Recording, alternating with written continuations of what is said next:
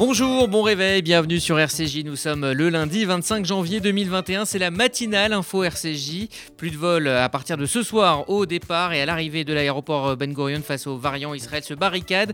Mais il y a quand même des bonnes nouvelles. On en parlera avec Gérard Benamou depuis Tel Aviv. Dans le dossier de cette matinale info, on s'intéressera à la poussée des tests indigénistes et décoloniales au sein euh, de euh, l'enseignement supérieur. On en parlera avec l'ancien prof à Sciences Po, Johan Margulies. Et puis, euh, comme chaque lundi, la chronique éco signé Gilles Belaïch qui nous parlera euh, des rôles des lobbies dans l'économie mondiale. Bonjour Margot Siffer. Bonjour Rudy, bonjour à tous. Il est 8h passé de 44 secondes et voici l'essentiel de l'info de ce lundi. La matinale info, Rudy Saad. En France, les scientifiques appellent à un confinement, mais le gouvernement temporise. Il attend de voir les effets du couvre-feu. Tous les scénarios sont sur la table, mais aucune décision n'a été prise. C'est ce qu'a déclaré hier le porte-parole du gouvernement. Il réagissait aux rumeurs d'un troisième confinement imminent évoqué par le journal du dimanche. Le ministre de la Santé, quant à lui, a indiqué attendre le début de semaine pour connaître les effets euh, du couvre-feu. S'ils ne sont pas suffisants, des mesures supplémentaires seront donc prises. De son côté, le président du conseil scientifique estime qu'il faut prendre exemple sur nos voisins britanniques et irlandais qui ont, eux, choisi de reconfiner. Enfin, il faut bien que les Français comprennent que, que les mutants et les variants euh, anglais, sud-africains, brésiliens, maintenant californiens, euh, changent complètement la donne depuis trois semaines. Pourquoi? Parce que d'abord, ils apparaissent, vous voyez, de façon multiple. Ensuite, euh, ils ont un facteur de transmission qui est nettement plus élevé et qui donc accélère, entre guillemets, la multiplication du virus.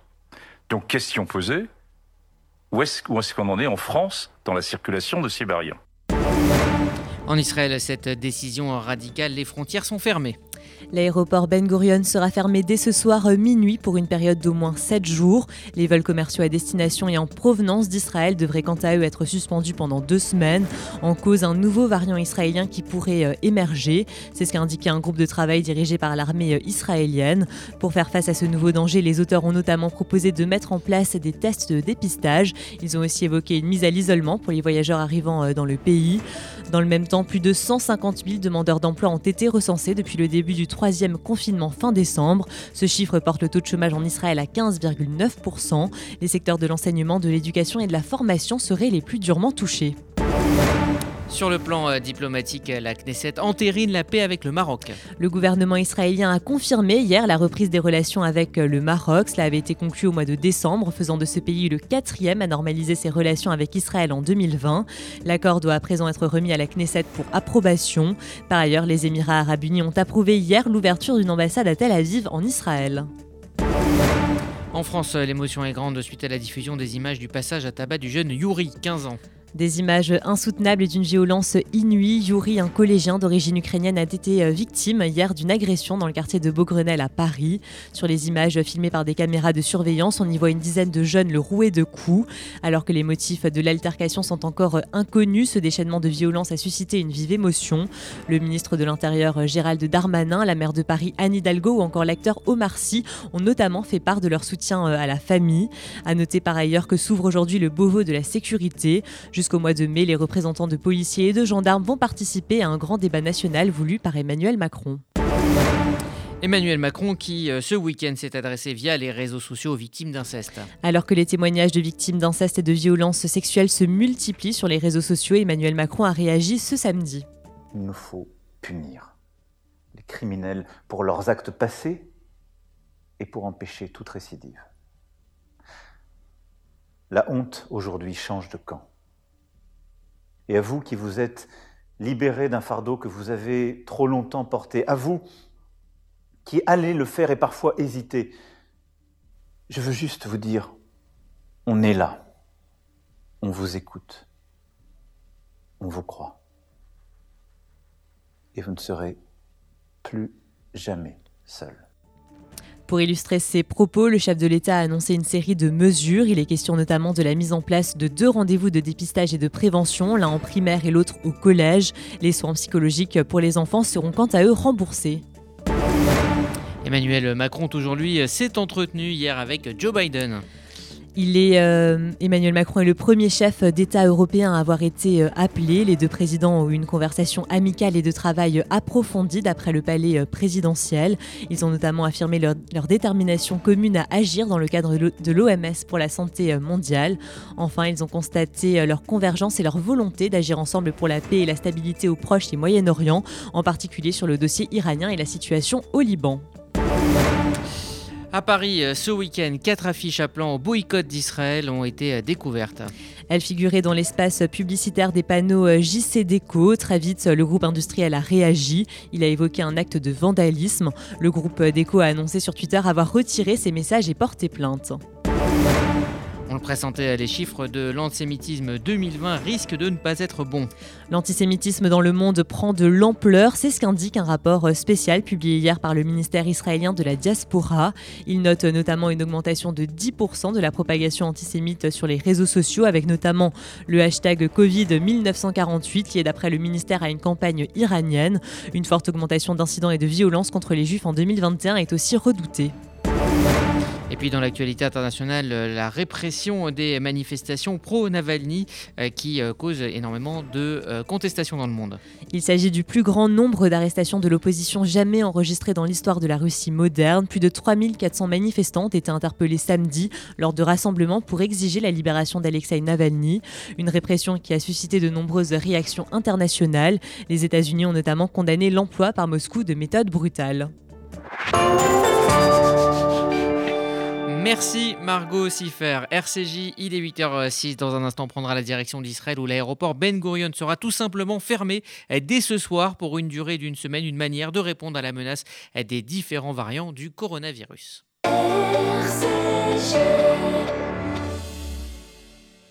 Victor Vince, directeur général du Magen David Adom France. Chers amis, les secouristes du MDA entrent dans la nouvelle étape de leur combat contre le Covid-19. Une campagne de vaccination sans précédent est en cours en Israël. L'objectif?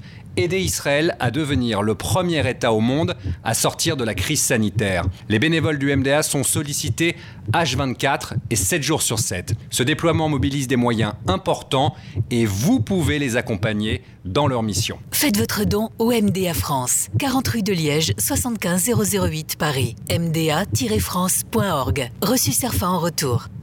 Il y a des salles de bain qui font vraiment rêver. Bain et déco. Il y a des cuisines où l'on se prendrait volontiers pour un chef étoilé. Bain et déco. Et si c'était le moment de changer Nos architectes et artisans qualifiés Bain et déco conçoivent et réalisent votre projet de A à Z. Des produits avant-gardistes, des marques prestigieuses et un vrai savoir-faire. Pour une seule ambition, l'exception. Bain et déco, deux showrooms de plus de 500 mètres carrés à Paris 11e et Boulogne-Billancourt. Et venez découvrir notre nouveau showroom, 212 boulevard Saint-Germain, Paris 7e. Bain et déco. Du 19 janvier au 1er février, le cinéma s'installe dans votre salon. Le Fonds social juif unifié et son centre d'art et de culture créent le premier festival français du film juif. 11 films internationaux à voir en ligne chez vous. Des fictions, des comédies dramatiques, des documentaires inédits, dont 5 avant-premières nationales. Retrouvez toute la programmation sur notre site fffj.fr.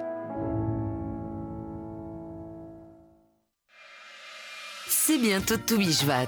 Vous avez envie de faire plaisir avec de magnifiques corbeilles de fruits? Découvrez les quatre magasins Ladi Bio à Paris qui vous proposent des fruits et légumes bio français de saison. Nous favorisons les circuits courts pour vous garantir les meilleurs produits, du choix, du goût, de la couleur. Ladi Bio a été élu meilleur primeur Île-de-France 2020 par la profession. Ladi Bio, 4 magasins à Paris, 53 rue du Haine, 24 rue Le Bouteux, 10 rue de la Jonquière et 10 avenue du Père-Lachaise, mais aussi sur Instagram et Facebook.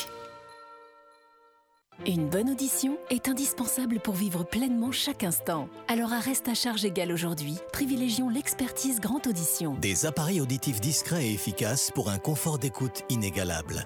Dispositifs médicaux, demandez conseil à votre audioprothésiste. Rendez-vous sur grandaudition.com pour trouver le centre Grand Audition le plus proche de chez vous. Grand Audition, plus d'audition, plus d'émotion.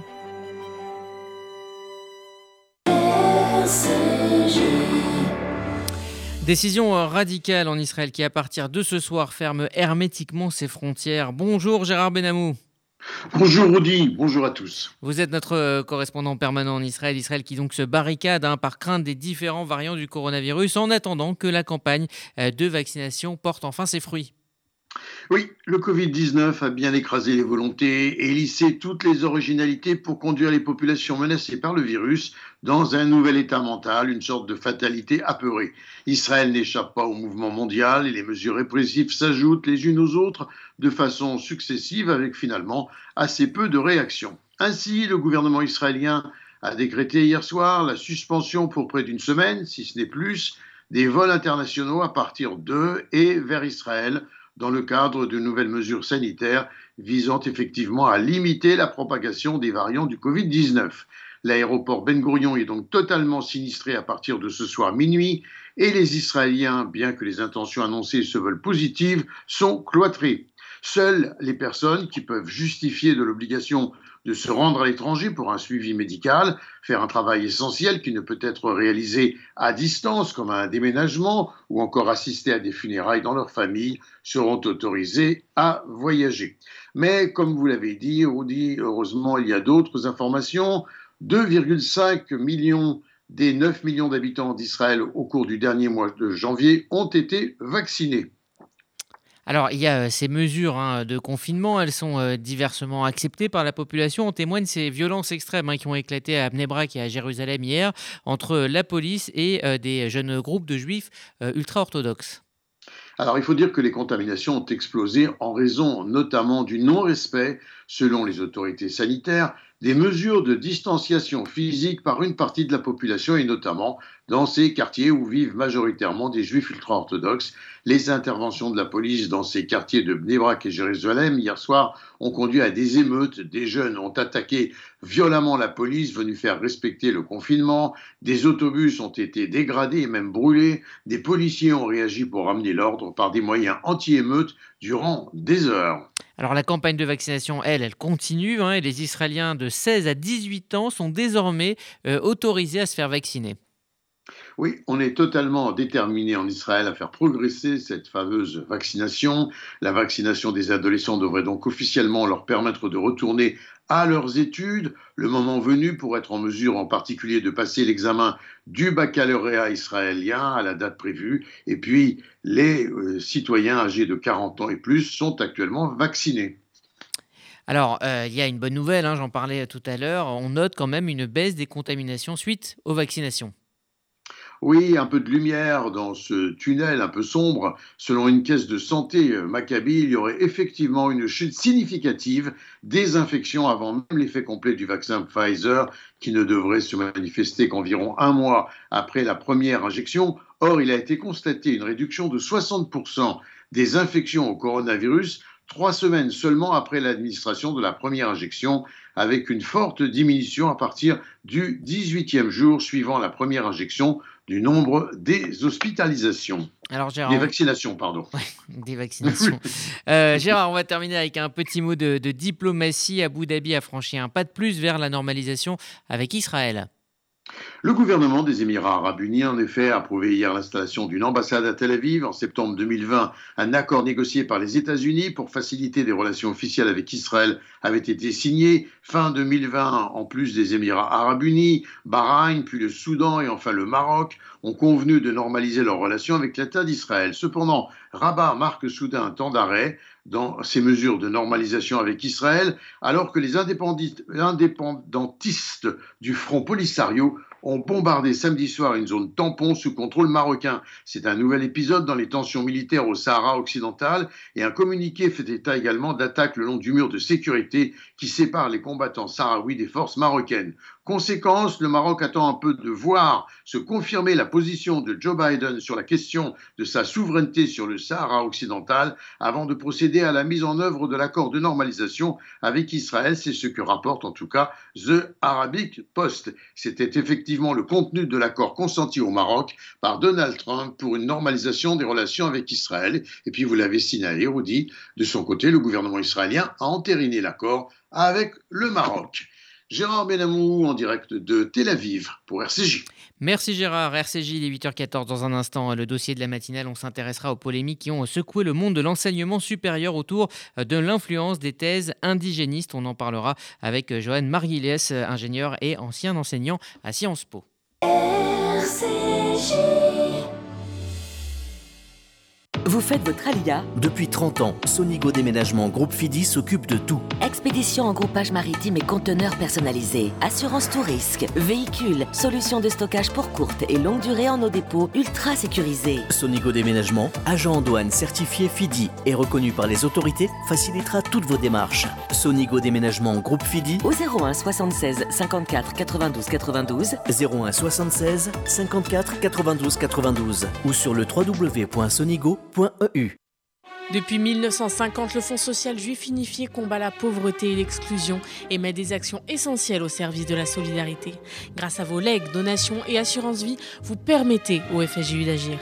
Je m'appelle Daniel, j'ai 64 ans, je soutiens le FSJU depuis longtemps, mais je ne savais pas que je pouvais faire aussi un testament en sa faveur. J'ai décidé de passer le cap et laisser une partie de mon héritage au FSJU. Ce geste donne un sens à mon engagement. Pour toute information, contactez Elena Atias au 01 42 17 10 55. 01 42 17 10 55. 19 janvier au 1er février, le cinéma s'installe dans votre salon. Le Fonds social juif unifié et son centre d'art et de culture créent le premier festival français du film juif. 11 films internationaux à voir en ligne chez vous. Des fictions, des comédies dramatiques, des documentaires inédits, dont 5 avant-premières nationales. Retrouvez toute la programmation sur notre site fffj.fr.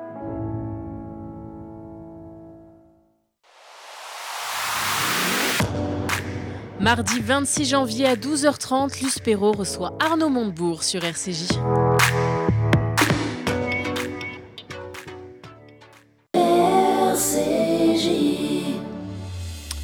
Les thèses dites décolonialistes, pardon, indigénistes secouent le débat public depuis plusieurs années. Une tendance venue des États-Unis qui, depuis plusieurs mois, euh, prend de l'ampleur dans le monde universitaire. Certains enseignants n'hésitent plus à évoquer un danger euh, pour la euh, pluralité des idées. Explication avec Margot Siffer. Le débat agite le monde de l'enseignement euh, supérieur. Le 14 janvier dernier, 76 universitaires publient une tribune dans Le Point. Il est question, selon eux, d'alerter sur les dangers du décolonialisme et les obsessions identitaires qui se propageraient dans le milieu de l'enseignement euh, supérieur. Avec la création de l'Observatoire euh, du décolonialisme et des idéologies identitaires, ils demandent aux professeurs de réagir face à ces pressions. Dans leur texte, les universitaires appellent à contrer un mouvement militant qui entend imposer une critique radicale des sociétés démocratiques, et cela au nom d'un prétendu euh, décolonialisme et d'une intersectionnalité qui croit combattre les inégalités en assignant chaque personne à des identités euh, de race et de religion, de sexe et de genre. Fin de citation. Une initiative qui fait suite notamment à une polémique survenue en décembre dernier à Sciences Po Paris. Le syndicat étudiant de droite uni avait révélé une partie des revendications publiées sur Instagram par le collectif Being Black at Sciences Po, un groupe dont le but est de permettre aux étudiants noirs de débattre en toute sécurité. Le collectif réclame notamment la création de modules obligatoires pour les étudiants à propos de l'intersectionnalité euh, raciale, la théorie euh, critique de la race et la pensée euh, décoloniale, des cours qui donneraient la possibilité, selon leur publication, aux étudiants non racisés qui continuent de perpétuer le racisme au sein de l'institution de se rendre compte de leur attitude raciste. Sous couvert d'anonymat, certains élèves de Sciences Po évoquent dans le Figaro des pressions s'ils n'adhéraient pas à ces thèses.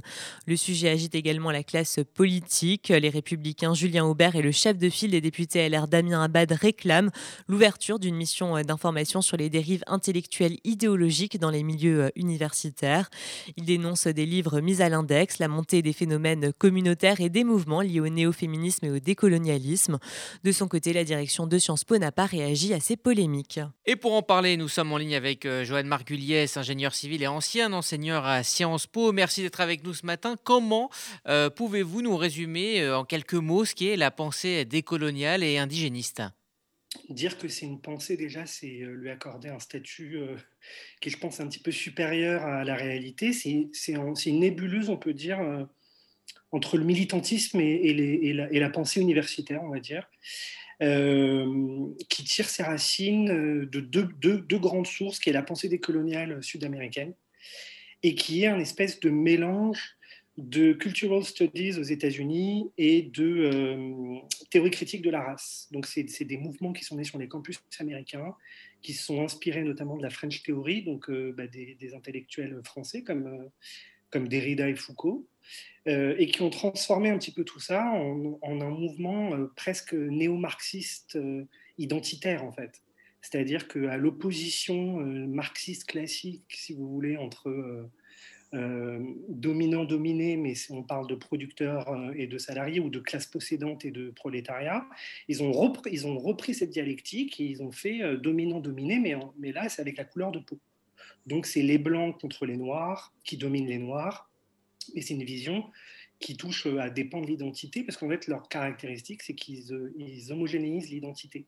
Donc, ils disent qu'ils veulent lutter contre l'antiracisme, qu'ils veulent, pardon, euh, qui sont dans des luttes antiracistes, mais pour ce faire, ils assignent chacun à des identités homogénéisées. Donc du coup, pareil pour le genre, pareil pour la religion, pareil pour le handicap. Les handicapés sont victimes de validisme, les femmes, essentiellement tout essentialisé, sont victimes des hommes. Voilà, et on continue, euh, on continue dans cette, euh, dans cette mouvance, en gros pour mhm. dire en quelques mots. Alors, on a l'impression que, le mouvement euh, s'accélère quand même hein, ces derniers mois avec des polémiques à répétition, euh, notamment depuis le confinement. Euh, quels sont les, moyens dont disposent les enseignants pour protéger le, pluralisme de l'enseignement? Alors, moi, ce que, de ce que j'ai vu jusqu'à maintenant, ça se passait autour des enseignements. C'est-à-dire, on supprime, on supprime des, représentations de théâtre, euh, dans la recherche, certains profs sont, virés ou des profs ne sont pas recrutés. Il y a, l'exemple d'une prof qui est spécialiste de l'esclavage à La Réunion, qui a, été empêchée de prendre ses fonctions au motif qu'elle n'y est pas née. Euh, et que du coup, elle n'a pas le droit d'écrire sur. Euh, donc, elle est spécialiste de l'esclavage. Et donc, si vous voulez, le, rapport à la vérité est tronqué. Mais pour moi, c'est jusqu'à maintenant, c'était autour. Par exemple, à Sciences Po aussi, bah, très récemment, les des étudiants qui. c'est dans le cadre associatif. Euh, donc pour l'instant, j'ai pas l'impression, euh, à Sciences Po en tout cas, hein, dans l'université, ça prend euh, des ampleurs un petit peu différentes, que, voilà. Mais l'enseignant, lui en tant que tel, lui son rôle, c'est de ramener ça sur les questions de vérité et de science. Et donc du coup, que on peut avoir un regard postcolonial mais on peut l'avoir avec une critique circonstanciée des outils scientifiques, euh, euh, remettre, euh, si vous voulez, le privilège épistémique à la vérité, ce qui n'est pas du tout le cas dans cette mouvance qui, par certains moments, ressemble à, une religion, en fait. Je crois que Pierre-André Taguieff le dit très très bien. Il y a les croyants, c'est les militants, il y a les prêtres, c'est les théoriciens. Il y a une liturgie, c'est les manifestations et, tout, le, tout le blabla. Il y a des prières, il y a des rituels d'entrée, c'est les, les réunions non mixité il y a un catéchisme, il y a un panthéon avec euh, trois, quatre auteurs américains, sud-américains, et il y a un sésame magique qui est le fameux racisme systémique. J'en ai pas encore parlé. C'est le fameux totem d'immunité qui permet d'éradiquer toutes les autres formes de racisme que le racisme systémique qui est considéré comme un héritage structurel de l'histoire et qui, fait, qui reproduit les mécanismes de domination, ce qui fait que euh, bah, l'antisémitisme, je pense qu'on va en parler, euh, n'est pas un racisme systémique et du coup euh, le statut d'antisémitisme est assez complexe. Alors justement, euh, certains parlent de thèses antisémites colportées par ces mouvements indigénistes. Qu'est-ce que vous pouvez nous, dire là-dessus? Bah que, si vous voulez, le, statut du le signe juif, on va dire, ou le statut de la figure juive dans, dans ces théories pose problème. Parce que, comme je vous l'ai dit, euh, c'est un antiracisme qui vise à lutter le racisme avec, euh, si vous voulez, une prégnance sur la couleur de peau. C'est importé de la, si vous voulez, de la, situation très particulière américaine et euh, on doit servir de cette particularité comme règle d'action antiraciste universelle. Et effectivement, du coup, effectivement, bah, vient la question, mais les juifs sont-ils blancs? Parce que répondre à cette question, ce serait répondre, les juifs sont-ils dominants? Et du coup, c'est le, fameux, la fameuse tarte à la crème pour savoir si les juifs sont blancs, est-ce qu'ils sont pas blancs, les ashkénazes, les séfarades, oui, mais il y a de l'antisémitisme, regardez les chiffres, oui, mais ils sont quand même dominants, et on passe dans une, autre dimension. Euh, et là, c'est notamment plus le versant décolonial sud-américain qui fournit une rhétorique assez particulière. c'est qu'on passe évidemment par un antisionisme, puisque l'oppression au niveau international, c'est le colonialisme, et qui est aujourd'hui la dernière entité coloniale, c'est Israël. Donc, euh, il y a, pour moi, il y a deux sources, si vous voulez, euh, on va plutôt dire de judéophobie plutôt que d'antisémitisme, parce que ce n'est pas du racisme biologique.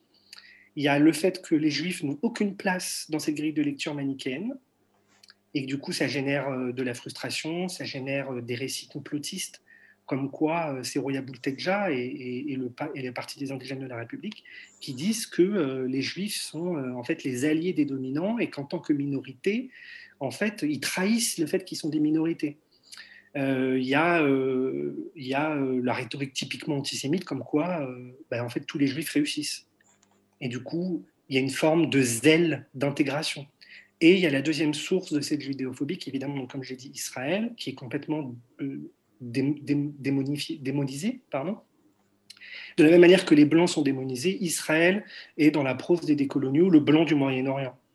Et du coup, si vous voulez, moi, l'exemple le, de April Benayoum, euh, donc la, Miss Provence, euh, je crois, euh, et le torrent complètement, pour le coup, antisémite qu'elle a, a reçu du simple fait que a été dit que son père était israélien ou d'origine israélienne, ça a montré effectivement que le, le, mot antisémite était devenu une espèce de, de laisser passer pour une désinhibition totale qui, elle, était totalement antisémite.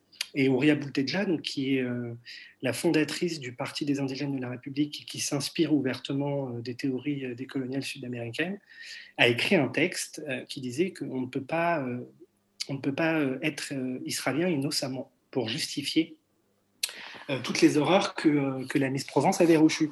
Donc voilà, c'est un petit peu compliqué. Ils prennent beaucoup de précautions oratoires, donc on peut pas dire, euh, c'est très rare qu'on puisse dire que les leaders sont des propos antisémites, mais la cohérence globale de la théorie montre qu'il y a vraiment un problème avec, avec les juifs. Merci Joanne Margulies, ingénieur civil, ancien enseignant à Sciences Po et consultant RCJ. Merci à vous et bonne journée. Vous écoutez RCJ, euh, comme chaque lundi, place à la chronique écho de Gilles Belaïch. Il revient aujourd'hui sur le rôle des lobbies dans l'économie mondiale. Bonjour et bienvenue à tous. Dans cette période économique trouble aujourd'hui, nous allons faire un focus sur les lobbies et sur comment ces groupes de pouvoir défendent les intérêts de quelques secteurs clés. À l'origine, le lobby est un mot anglais qui signifiait couloir. Au XIXe siècle, il désignait les couloirs de la Chambre des communes britanniques où les membres de groupes de pression pouvaient venir discuter avec les membres du Parlement pour défendre leurs intérêts. Alors aujourd'hui, qu'appelle-t-on ce groupe de pression?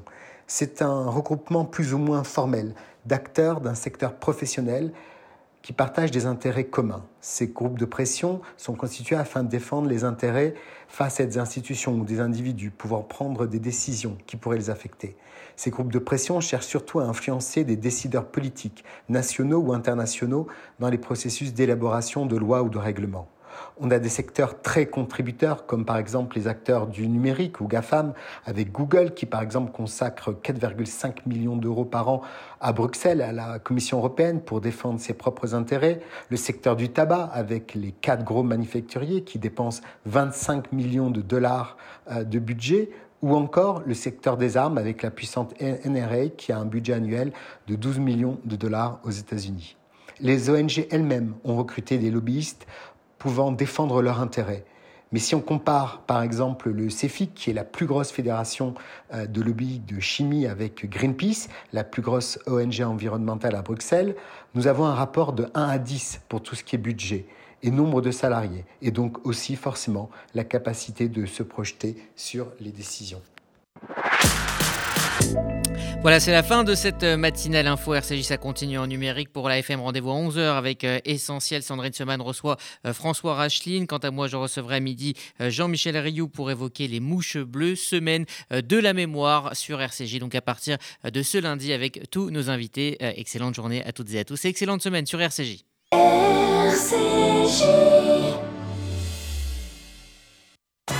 Vous déménagez en Israël Vous démarrez une nouvelle vie. Vous venez d'acheter une maison de vacances? FDI, France Déménagement Israël, le seul déménageur présent en France et en Israël. FDI prend tout en charge, de l'emballage en France jusqu'au montage de vos meubles en Israël. FDI, le sérieux, l'expérience de plusieurs milliers de déménagements vers Israël. FDI, depuis 10 ans à votre service. FDI, 01 49 43 00 20. 01 49 43 00 20.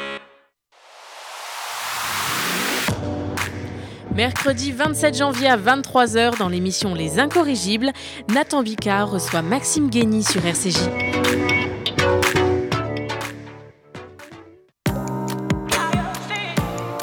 RCJ, rendez-vous à 11h.